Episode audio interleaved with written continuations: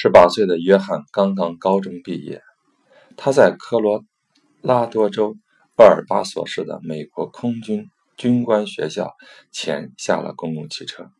他背着一个双肩包，里面装着一些允许新学员携带的物品：一个小闹钟，一件冬装外套，一些邮票和信封，一个图形计算器。他还带了一些其他的东西，但那都那些东西不在他的背包里，也不会被和他分在同一个中队的其他二十九名新学员看到。在持续了一年的训练中，这些学员将住在一起，吃在一起，学在一起。约翰带来的东西将慢慢传播给中队其他成员，对他们的健康和他们的空军前途构成威胁。约翰究竟带来了什么灾难呢？他带来的不是天花、肺结核或性病，而是体质虚弱。虽然人们难以相信身体虚弱也能传染，但2010年美国国家经济研究局的一个报告显示，体质虚弱就像传染病一样，在美国空军军官学校中蔓延。共有3487名学员接受了为期四年的跟踪调查，从他们在高中的体检一直到他们在军官学校中的例行体检。一段时间后，中队里体质最弱的学员逐渐拉低了其他学员的体质。实际上，当新学员刚到军官学校时，和他自己入学前的体质比起来，通过他所在中队里最虚弱的学员的体质，可以更好地预测他未来的体质。这个调查能够说明，实际上在很大程度上，那些我们通常认为。受自控力影响的行为，也会受社会控制力的影响。我们愿意相信，我们的决定不会受他人的影响。我们为自己的独立和自由意志感到自豪。但从心理学、市场营销学和医药学等方面的研究来看，我们个人的选择在很大程度上会受到他人想法、意愿和行为的影响。甚至，我们认为。他们想要我们做什么，这都会影响我们的选择。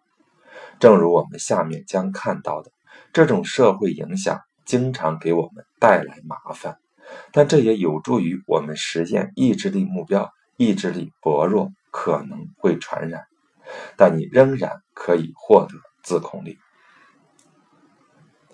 传染病的传播，疾病控制和预防中心。之所以出名，是因为这里研究 H1N1 病毒的爆发，更早之前还研究过艾滋病病毒的爆发。但他们也关注长时期内国民健康的变化，包括美国每个州肥胖率的变化。在1990年，美国没有一个州的肥胖率达到或高于百分之十五。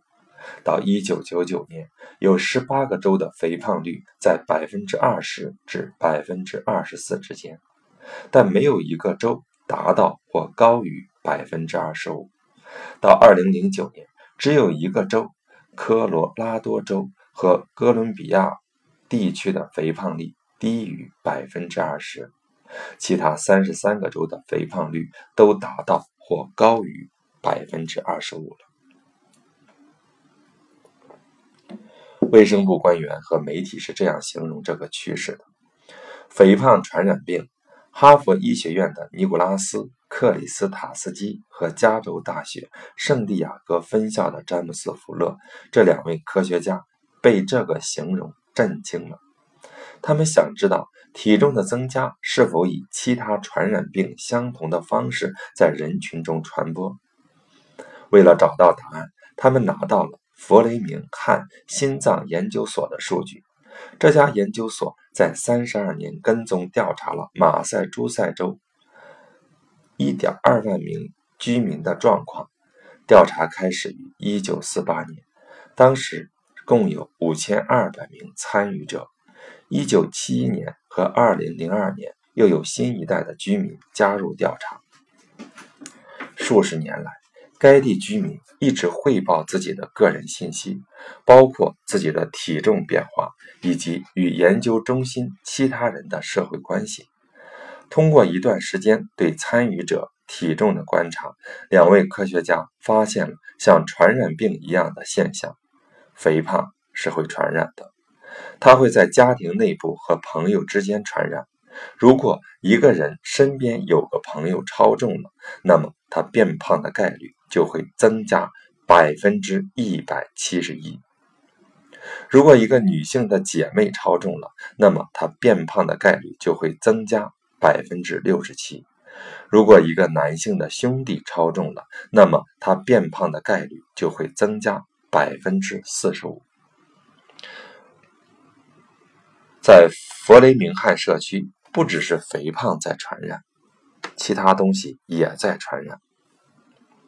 当一个人开始酗酒，其整个社交圈中泡酒吧的人和宿醉的人都会变多。但是，两位科学家也发现了自控力可以传染的证据。如果一个人戒烟了，那么他家人和朋友戒烟的概率也会增加。克里斯塔斯基和福勒在其他社区也发现了这种传染现象。这种现象涵盖了许多意志力挑战，比如吸毒、失眠和抑郁症。尽管这个情况令人不安，但有一点很明确：坏习惯和积极的改变都能像细菌一样在人群中传播，而且没有人能完全不受其影响。深入剖析你的社交，不是每个意志力挑战都是社会传染的结果，但大多数挑战都存在社会传染的问题。针对你自己的意志力挑战，请考虑以下问题：在你的社交圈中，有没有其他人和你一样的意志力挑战？回想一下，你有没有从朋友或家人身上学到过？某种习惯，和某些人在一起的时候，你会不会更容易放纵自己？在你的社交圈中，最近有没有其他人也尝试应对这个意志力问题？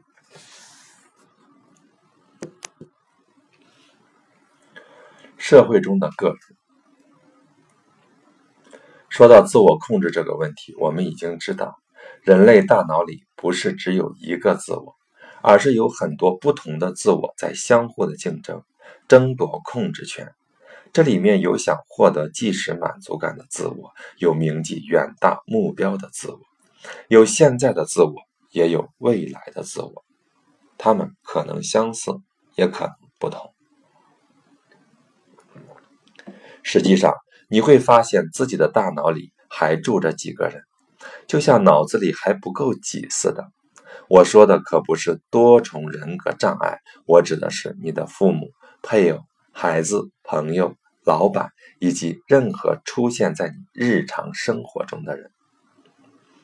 人生来就和其他人产生联系，我们的大脑已经找到了一种巧妙的方法，确保我们能产生这样的联系。我们有专门的脑细胞管这件事，它名叫镜像神经元。他唯一的任务就是注意观察其他人在想什么，感觉如何，在做什么。镜像神经元分布在整个大脑中，帮助我们理解其他人所有的经历。比如，想象一下，你和我待在一个厨房里。你看到我用右手去拿一把刀，你的大脑就会自动把这个动作转化成某种信息，管理你右手运动和感觉的镜像神经元就会被激活。这样，你的大脑就会开始分析我在做什么，镜像神经元会重新创造我的运动，就像一位侦探在重建犯罪现场一样。他会试图找出当时发生了什么，以及发生这件事的原因。这会让你猜测我为什么要拿刀，之后会发生什么事。我是要攻击你吗？还是说我的目标是台面上的胡萝卜蛋糕？再比如，当我去拿刀子时，一不小心划破了右手的大拇指。哦，当你看到这个的时候，你大脑中管理痛感的镜像神经元就会做出反应，你的脸部肌肉会开始抽搐，你马上就知道了我的感觉。痛感对大脑来说是如此的真实，就像疼痛的信号是来自你的右手一样。你脊髓中的神经甚至会试图抑制这种疼痛，就好像实际上是切到了你的手。这就是移情的本能，它让我们理解他人，并对他人的感觉做出回应。等我包扎好拇指，给自己拿了块蛋糕，你大脑奖励系统的镜像神经元就会被激动。即使你自己不喜欢。胡萝卜蛋糕，但你知道我最喜欢它，你的大脑也会开始期待奖励。当我的镜像神经元获取了别人的奖励承诺信息时，我们自己也会渴望得到奖励。镜像意志力失效。通过这个简单的场景，我们发现了三种形式，这三种形式都会使我们的社会脑。出现意志力失效。第一种形式是无意识的模仿。当镜像神经元探测到其他人的行动时，它会让你的身体也准备做同样的动作。当你看到我去拿刀的时候，你可能会不自觉地想伸手帮我一把。在其他情况下，我们也会无意识地对别人的姿势或动作做出反应。如果你注意一下肢体语言的话，你就会发现，交谈中的人会摆出对方的姿势。一个人交叉着双臂，过了一会儿，和他说话的人也叉起了双臂，他的身子向后倾斜，很快，他的身子也会向后倾斜。这种无意识的身体镜像似乎能帮助人们更好地了解彼此，同时带来相互的联系。关系密切的感觉，这就是为什么销售员、经理和政客都需要经过训练，让他们能有意识的去模仿别人的姿势，因为他们知道这么做更容易影响他们的模仿对象。我们有模仿别人行动的本能，也就意味着。当你看到别人去拿零食、饮料或信用卡的时候，你自己也会无意识地模仿他们的行为，同时你也会失去自己的意志力。最近，研究人员考察了烟民在看电影中有人抽烟时，他们大脑中发生的变化。他们控制手部运动的大脑区域变得活跃起来，就像烟民的大脑正在准备。掏根烟点上一样，仅仅是看着屏幕上有人抽烟，就会让人下意识的产生吸烟的冲动。对想要控制冲动的烟民来说，这无疑加大了挑战。大脑让我们目入歧途的第二种形式是传播情绪。我们发现自己的镜像神经元会对别人的疼痛产生反应。也会对别人的情绪产生反应。正因为如此，同事的坏心情会变成我们的坏心情，这让我们觉得自己才是那个需要喝酒的人。这也就是为什么电视情景喜剧会添加笑声轨迹。他们希望别人的笑声也能惹你发笑。这种情绪的自动传染同样能解释。为什么社交研究者克里斯塔斯基和福勒发现，快乐和孤独的情绪会在朋友和家人中传播？那么，这为什么会造成意志力失效呢？当我们感觉不好的时候，我们会用惯用的方法来改善心情，这可能意味着很快你就会去疯狂购物或者吃下一块巧克力了。最后，当我们看到别人屈服于诱惑时，我们的大脑也可能受到诱惑。如果你发现别人和你有同样的意志力挑战，你就会很想加入他们。当我们想象别人想要什么的时候，他们的欲望就会引发我们的欲望，他们的食欲也会引发我们的食欲。这就能解释为什么。我们和别人在一起的时候，要比一个人的时候吃的更多。为什么赌徒看到别人赢了一大笔钱的时候，自己也会提高赌注？这也能解释为什么我们和朋友一起购物时花的钱更多。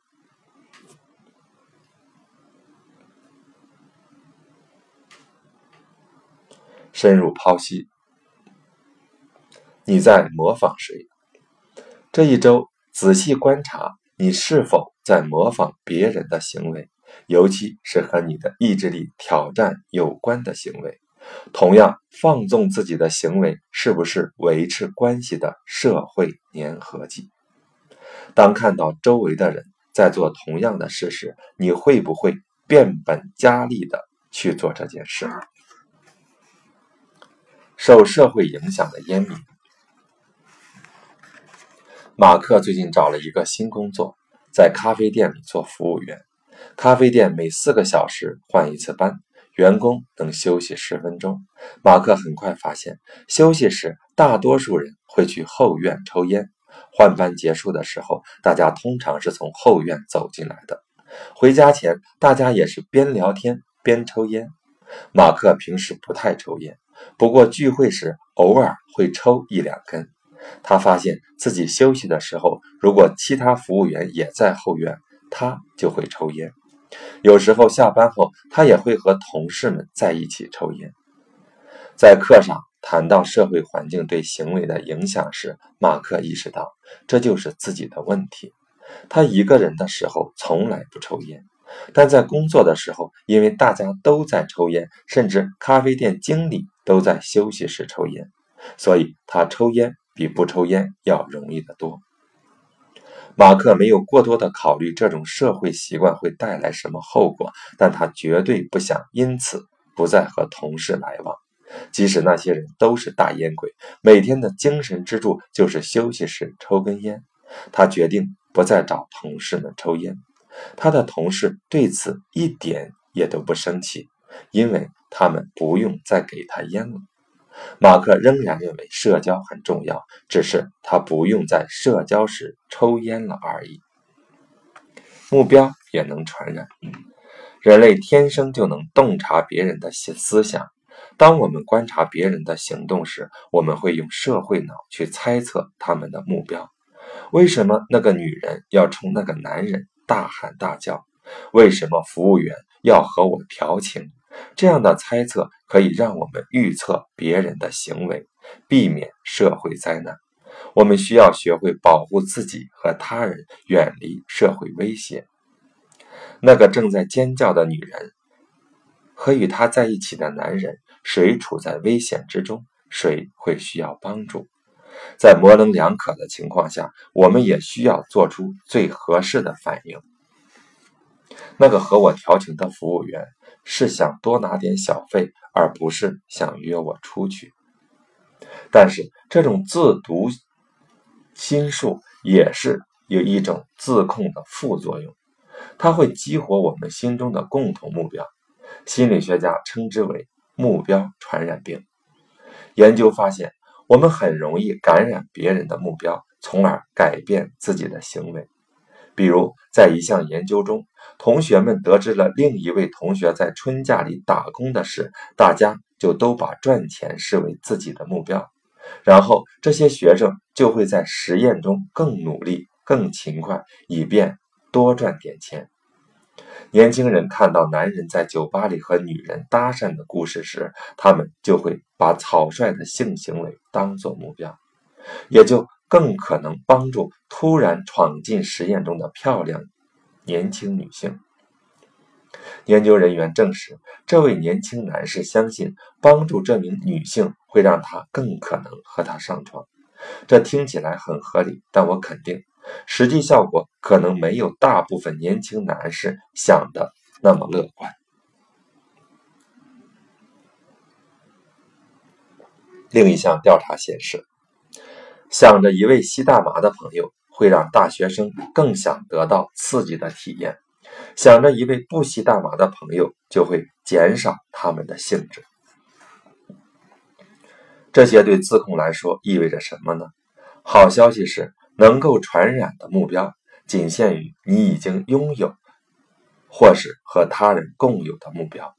你不会因为短暂暴露在一个目标前面就感染上这个全新的目标，这和感染流感病毒不是一回事。